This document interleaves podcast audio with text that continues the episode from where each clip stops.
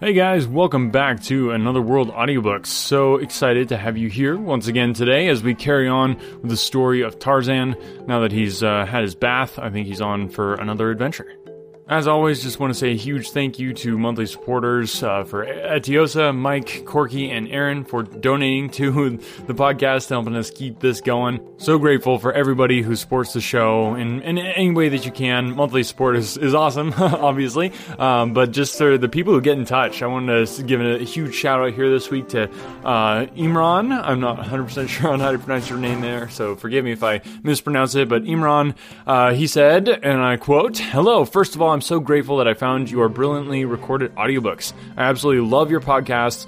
Um, and then he was asking about suggestions and stuff. So I am just so grateful uh, to hear from you, Imran. Thank you so much for getting in touch. Glad you uh, liked the audiobooks. Glad you liked the podcast, and thank you so much for listening uh, and for reaching out. I went ahead and sent Imran a free audiobook. So if you want to get in touch with me, shoot an email, get in touch on social media. You know, posts on social media is super cool because not only do I get to interact with you that way, but also uh, other people get to see it. So if you want to post on social media, chances are you'll end up getting a free audiobook as a thank you for getting in touch. Um, but also, it's just a great way to kind of spread the love and share the podcast with more people. So do that. Get in touch with me. All the links to social media stuff are down in the show notes. So, all right. So now, without further ado, I give you chapter 13 of The Return of Tarzan.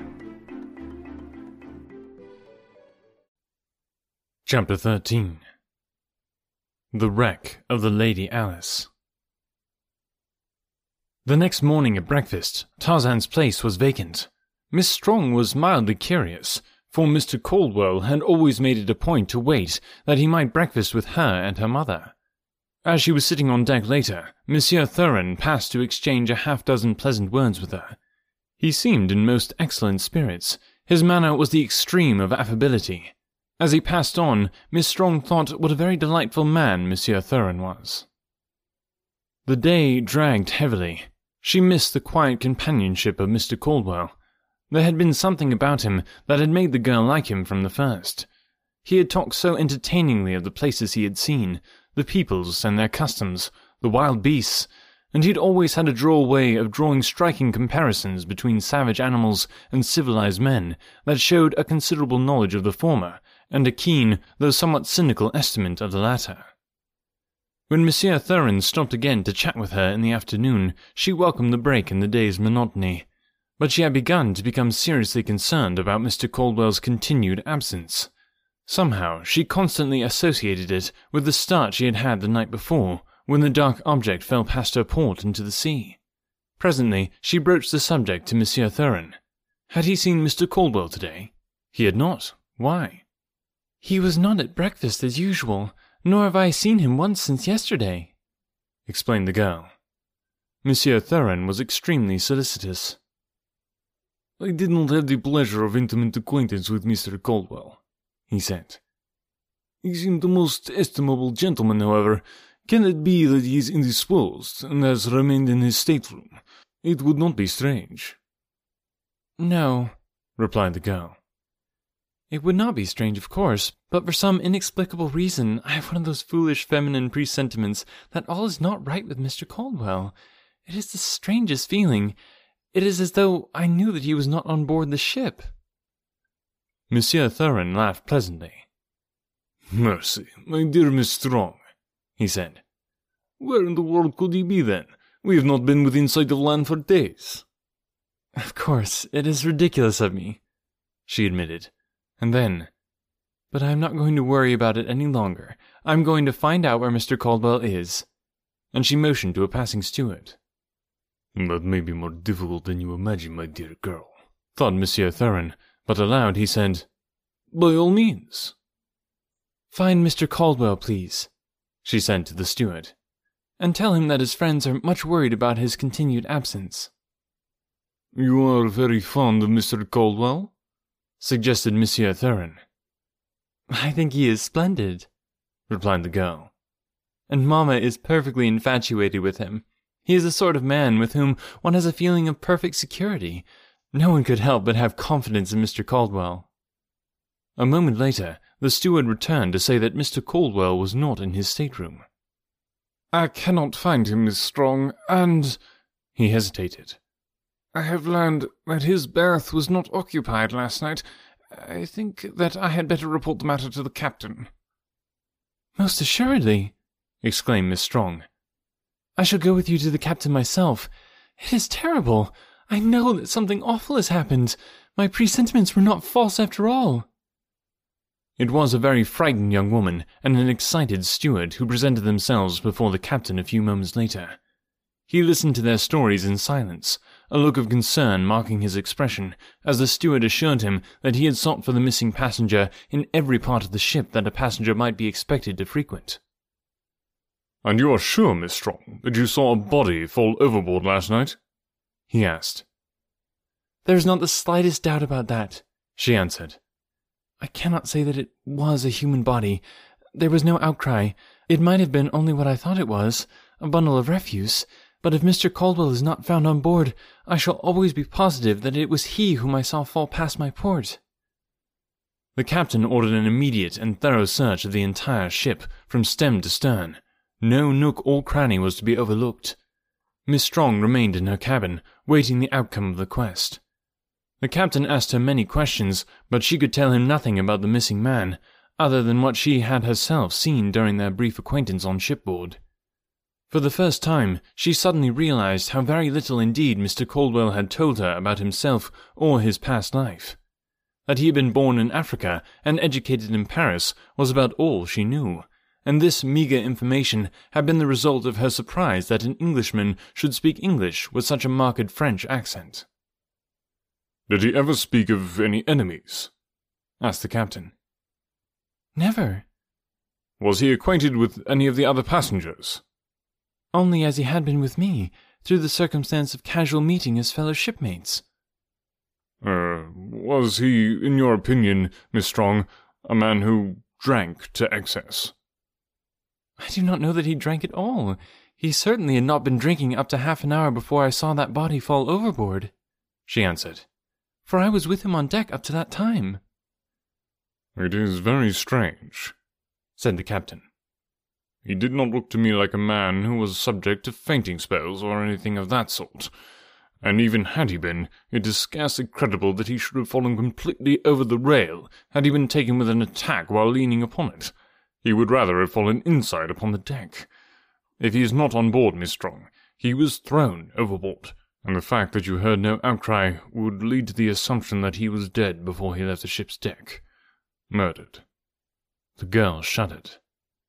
It was a full half hour later that the first officer returned to report the outcome of the search. Master Caldwell is not on board, sir, he said. I fear that there is something more serious than accident here, Mr. Bentley said the captain.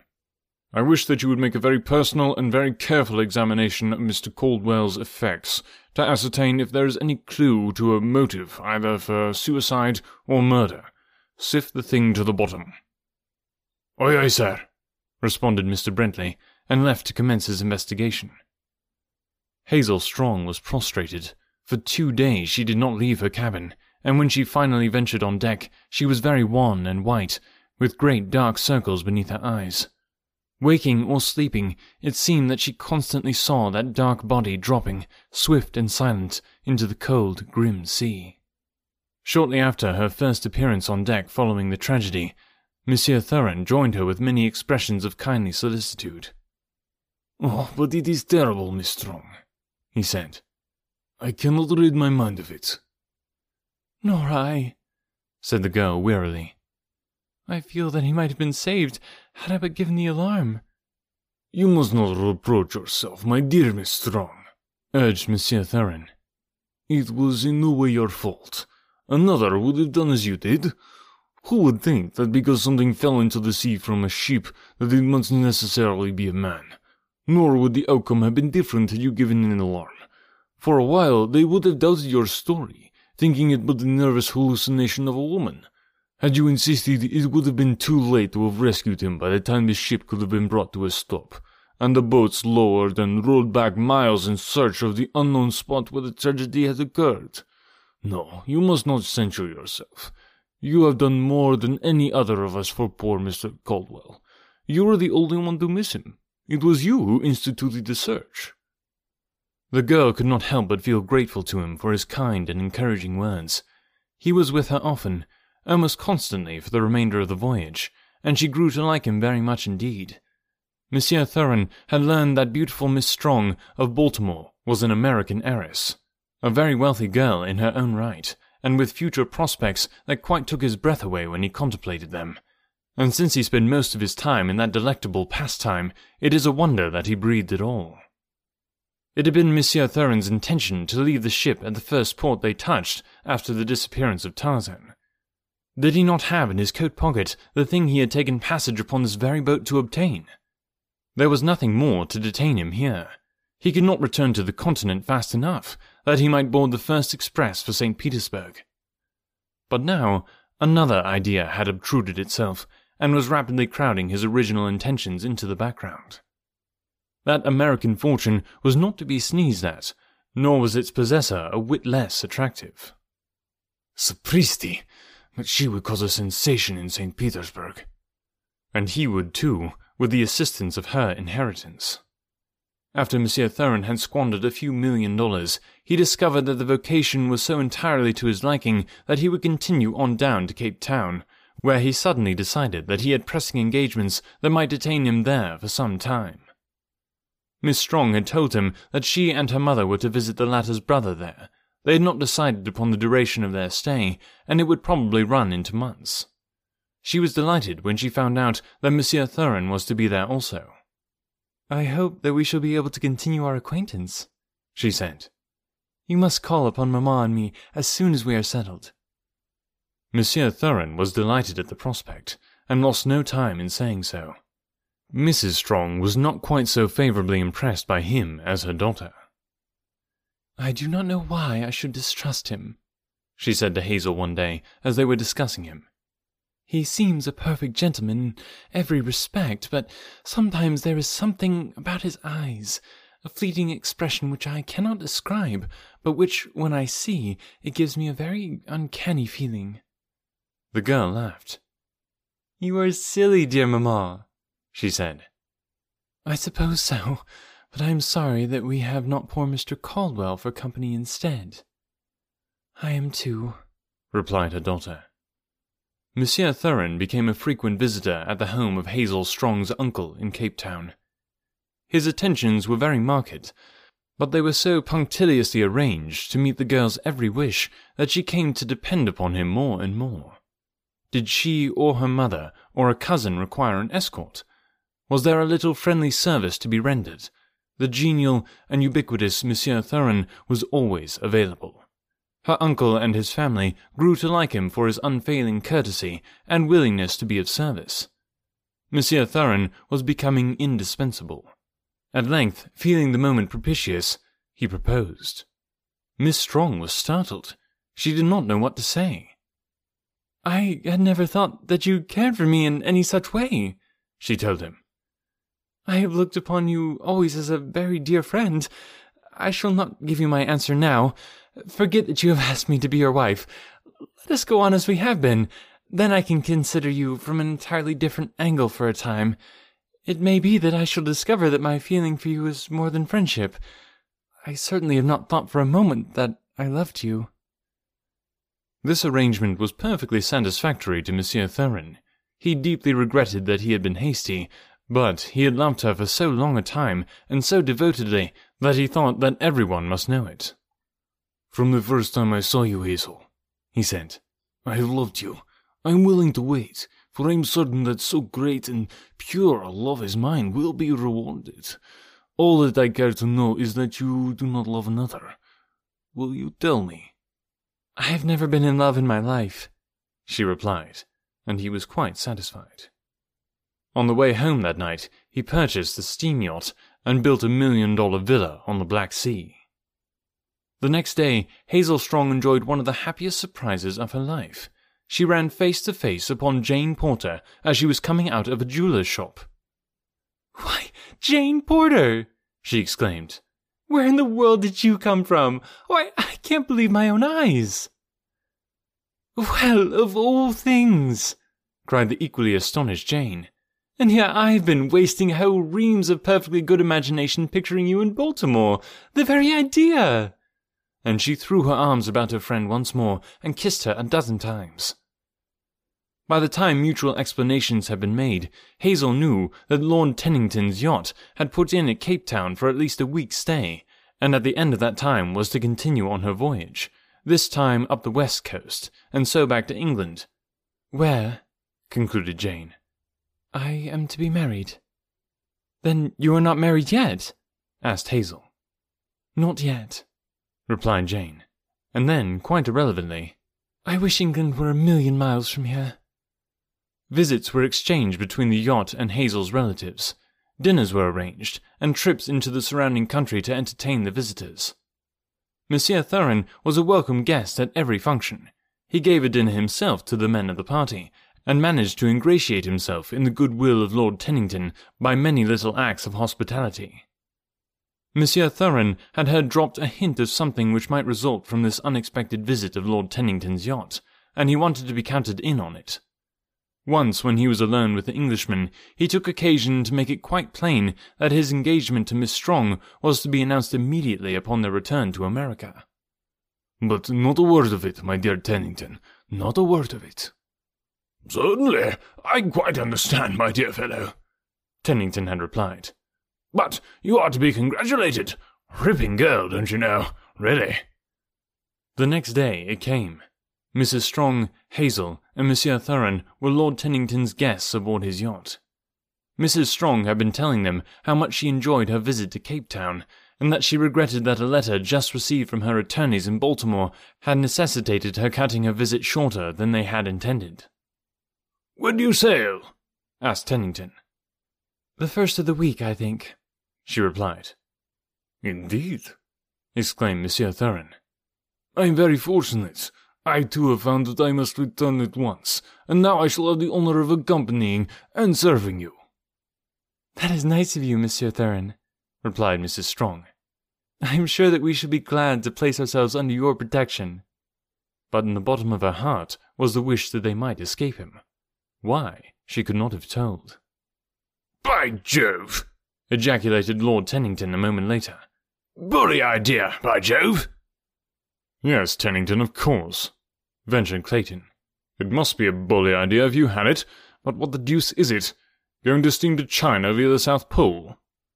Oh, I say now, Clayton, returned Tennington. You needn't be so rough on a fellow just because you didn't happen to suggest this trip yourself. You've acted a regular bounder ever since we sailed. No, sir, he continued. It's a bully idea, and you'll all say so is to take Mrs. Strong and Miss Strong and Thuran too, if he'll come, as far as England with us on the yacht. Now, isn't that a corker? Oh, forgive me, Tenny, old boy, cried Clayton. It certainly is a corking idea. I never should have suspected you of it. You're quite sure it's original, are you? And we'll sail the first of the week, or any other time that suits your convenience, Mrs. Strong concluded the big-hearted Englishman, as though the thing were all arranged except the sailing date. Mercy, Lord Tennington, you haven't even given us an opportunity to thank you, much less decide whether we shall be able to accept your generous invitation, said Mrs. Strong. Why, of course you'll come, responded Tennington.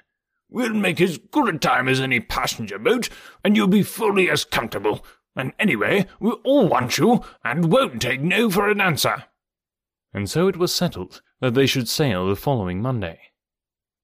Two days out, the girls were sitting in Hazel's cabin, looking at some prints she had had finished in Cape Town. They represented all the pictures she had taken since she had left America, and the girls were both engrossed in them. Jane asking many questions, and Hazel keeping up a perfect torrent of comment and explanation of the various scenes and peoples. And here, she said suddenly, here's a man you know. Poor fellow. I have so often intended asking you about him, but I never have been able to think of it when we were together. She was holding the little print so that Jane did not see the face of the man it portrayed. His name was John Caldwell, continued Hazel. Do you recall him? He said that he met you in America. He is an Englishman. I do not recollect the name, replied Jane. Let me see the picture. The poor fellow was lost overboard on our trip down the coast, she said as she handed the print to Jane. Lost over. Why, Hazel! Hazel, don't tell me that he is dead! Drowned at sea, Hazel! Why don't you say that you are joking? And before the astonished Miss Strong could catch her, Jane Porter had slipped to the floor in a swoon. After Hazel had restored her chum to consciousness, she sat looking at her for a long time before either spoke. I did not know, Jane, said Hazel in a constrained voice, that you knew Mr. Caldwell so intimately that his death could prove such a shock to you. Mr. Caldwell? questioned Miss Porter. You do not mean to tell me that you do not know who this man was, Hazel? Why, yes, Jane. I know perfectly well who he was. His name was John Caldwell. He was from London. Oh, Hazel, I wish I could believe it, moaned the girl. I wish I could believe it, but those features are burned so deep into my memory and my heart that I should recognize them anywhere in the world from among a thousand others who might appear identical to anyone but me. What do you mean, Jane? cried Hazel, now thoroughly alarmed. Who do you think it is? I don't think, Hazel. I know that that is a picture of Tarzan of the Apes. Jane! I cannot be mistaken. Oh, Hazel, are you sure that he is dead? Can there be no mistake? I'm afraid not, dear, answered Hazel sadly. I wish I could think that you are mistaken, but now a hundred and one little pieces of corroborative evidence occur to me that meant nothing to me while I thought that he was John Caldwell of London. He said that he had been born in Africa and educated in France. Yes, that would be true, murmured Jane Porter dully. The first officer who searched his luggage found nothing to identify John Caldwell of London. Practically all of his belongings had been made or purchased in Paris, Everything that bore an initial was marked with either a T alone or a JCT. We thought that he was traveling incognito under his first two names, the JC standing for John Caldwell. Tarzan of the Apes took the name Jean C. Tarzan, said Jane in the same lifeless monotone. And he is dead.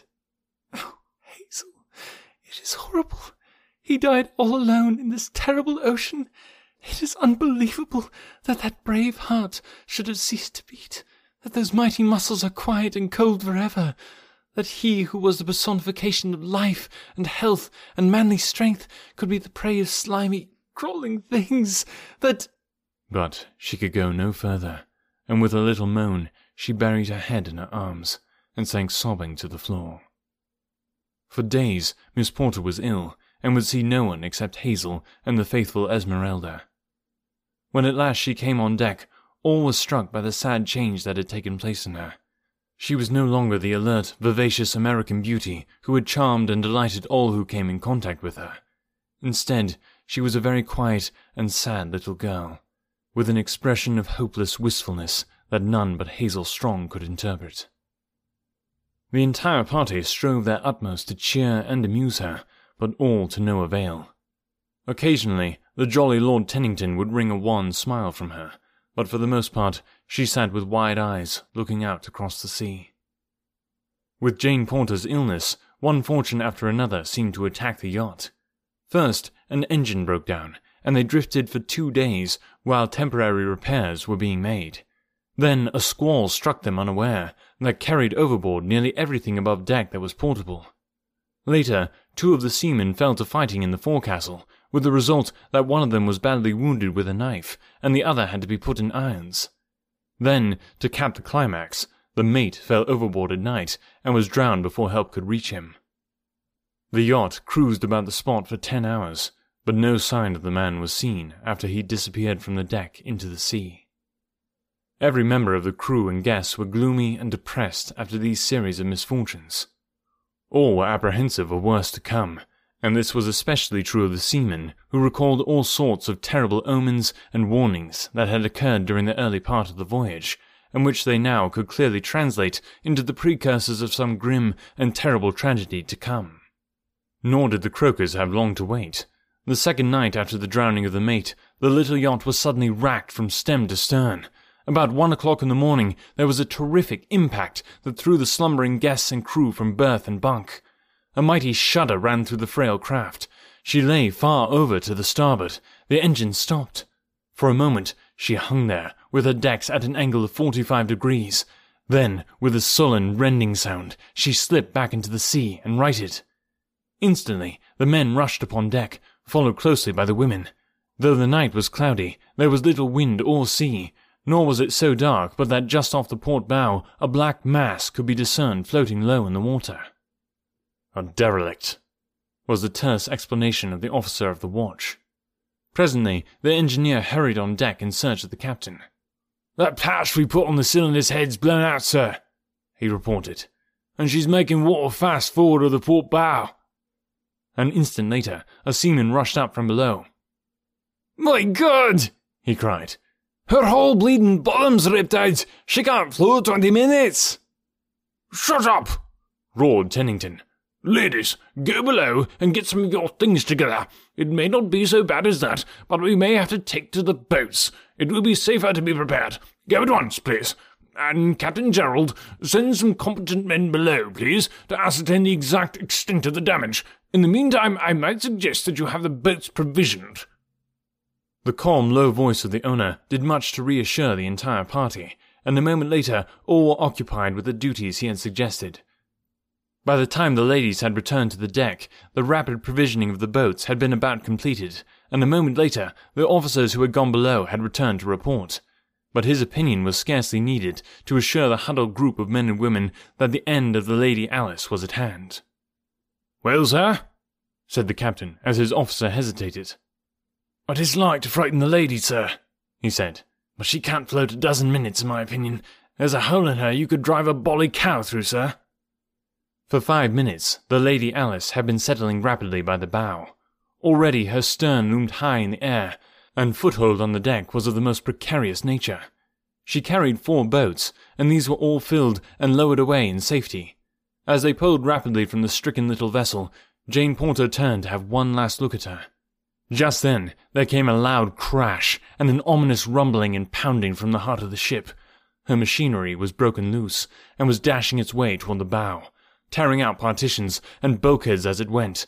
The stern rose rapidly high above them. For a moment, she seemed to pause there, a vertical shaft protruding from the bosom of the ocean, and then swiftly she dove head foremost beneath the waves. In one of the boats, the brave Lord Tennington wiped a tear from his eye. He had not seen a fortune in money go down forever into the sea, but a dear, beautiful friend whom he had loved. At last, the long night broke, and the tropical sun smote down upon the rolling water. Jane Porter had dropped into a fitful slumber. The fierce light of the sun upon her upturned face awoke her. She looked about her. In the boat with her were three sailors, Clayton and Monsieur Thuran. Then she looked for the other boats, but as far as the eye could reach, there was nothing to break the fearful monotony of that waste of waters. They were alone, in a small boat, upon the broad Atlantic.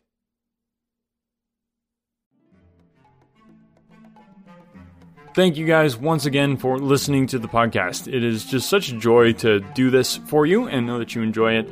Uh, thanks again for any way that you support the podcast, whether it's telling other people about it, which is huge. Uh, just honestly, is probably the biggest thing because uh, podcasts and uh, yeah, just having done this podcast now for years now and being kind of in the podcast community, podcasts are really difficult to make them grow. They kind of have to do it organically, and the only way for that to happen is for you, the awesome listeners, to go ahead and share it with the world. So if you think these awesome free audiobooks should be shared with the world, then go ahead and do it. Nothing's holding you back, nothing's stopping you, and I will thank you uh, till my dying day for helping me just grow the podcast and, and spread the word. Definitely go and check out anotherworldaudiobooks.com if you haven't before. Um, I'm very proud of that website. I uh, I love uh, all the stuff that's on there, just uh, the um, options for you to support the podcast, but for me to give back to you because there's a lot of cool merch on there. Um, there's spots to go and check out all the the past audiobooks we've done. Um, I yeah, I love the merch. Personally, I'm very happy with um, with all that sort of thing. So uh, go and check that out. I'd love to hear what you think of the merch because I like it, but that doesn't really matter if you don't like it. So check out the merch, and if you have a suggestion for a piece of merch, like maybe there's I don't know. I see a lot of podcasts doing like catchphrases and stuff. I, I don't know that I really have one. Uh, maybe without further ado, that would look kind of funny on a t-shirt, or maybe not. Maybe you'd like a a t-shirt without with um, with without further ado on it. Um, that would be confusing. Uh, but yeah, let me know. I'd love to hear from you guys. I'd love to throw together a, a shirt uh, that might be something you guys actually enjoy. So give me uh, give me some feedback. Would love to hear from you. Thank you so much for listening, and we'll catch you next week. Hey, it's Ryan Reynolds, and I'm here with Keith, co-star of my upcoming film If, only in theaters May 17th. Do you want to tell people the big news? All right, I'll do it. Sign up now and you'll get unlimited for $15 a month in six months of Paramount Plus Essential Plan on us. Mintmobile.com slash switch. Upfront payment of $45 equivalent to $15 per month. Unlimited over 40 gigabytes per month. Face lower speeds. Videos at 480p. Active Mint customers by 531.24 get six months of Paramount Plus Essential Plan. Auto renews after six months. Offer ends May 31st, 2024. Separate Paramount Plus registration required. Terms and conditions apply if rated PG. This episode is brought to you by Reese's Peanut Butter Cups. In breaking news, leading scientists worldwide are conducting experiments to determine if Reese's Peanut Butter Cups are the perfect combination of peanut butter and chocolate. However, it appears the study was inconclusive, as the scientists couldn't help but eat all the Reese's. Because when you want something sweet, you can't do better than Reese's. Find Reese's now at a store near you. When you need mealtime inspiration, it's worth shopping Kroger, where you'll find over 30,000 mouthwatering choices that excite your inner foodie. And no matter what tasty choice you make, you'll enjoy our everyday low prices, plus extra ways to save, like digital coupons worth over $600 each week. You can also save up to $1 off per gallon at the pump with fuel points. More savings and more inspiring flavors make shopping Kroger worth it every time. Kroger, fresh for everyone. Fuel restrictions apply. When I was in school, I absolutely hated writing. It wasn't until I was a bit older that I came to understand the power of words. If you're a business owner, you understand that power too. A business blog, when done right, can drive sales, increase revenue, and get you more customers. But as a business owner, you probably don't have the time to do all that writing. Plus, if you're not a copywriter by trade, you might feel like you're just kind of throwing words out there and they're not actually accomplishing anything. The good news is, there's a simple solution. Check it out. I call it the ultimate blog post checklist for businesses with online stores. This checklist will allow you to write better, more effective articles that convert readers into buyers. It's full of easy to follow examples to get your creativity flowing based on experience of nearly a million words written, and best of all, it's effective on any type of article in any industry or niche. I've successfully used this exact checklist on topics from pool table reviews to investment advice. Tired of spending tons of time writing stuff that doesn't convert? This checklist will change that by giving you highly effective blog posts and articles that transform readers into paying customers. Go to invicta.enterprises slash free checklist and start saving time and transforming your writing now. That's invicta.enterprises slash free checklist podcast.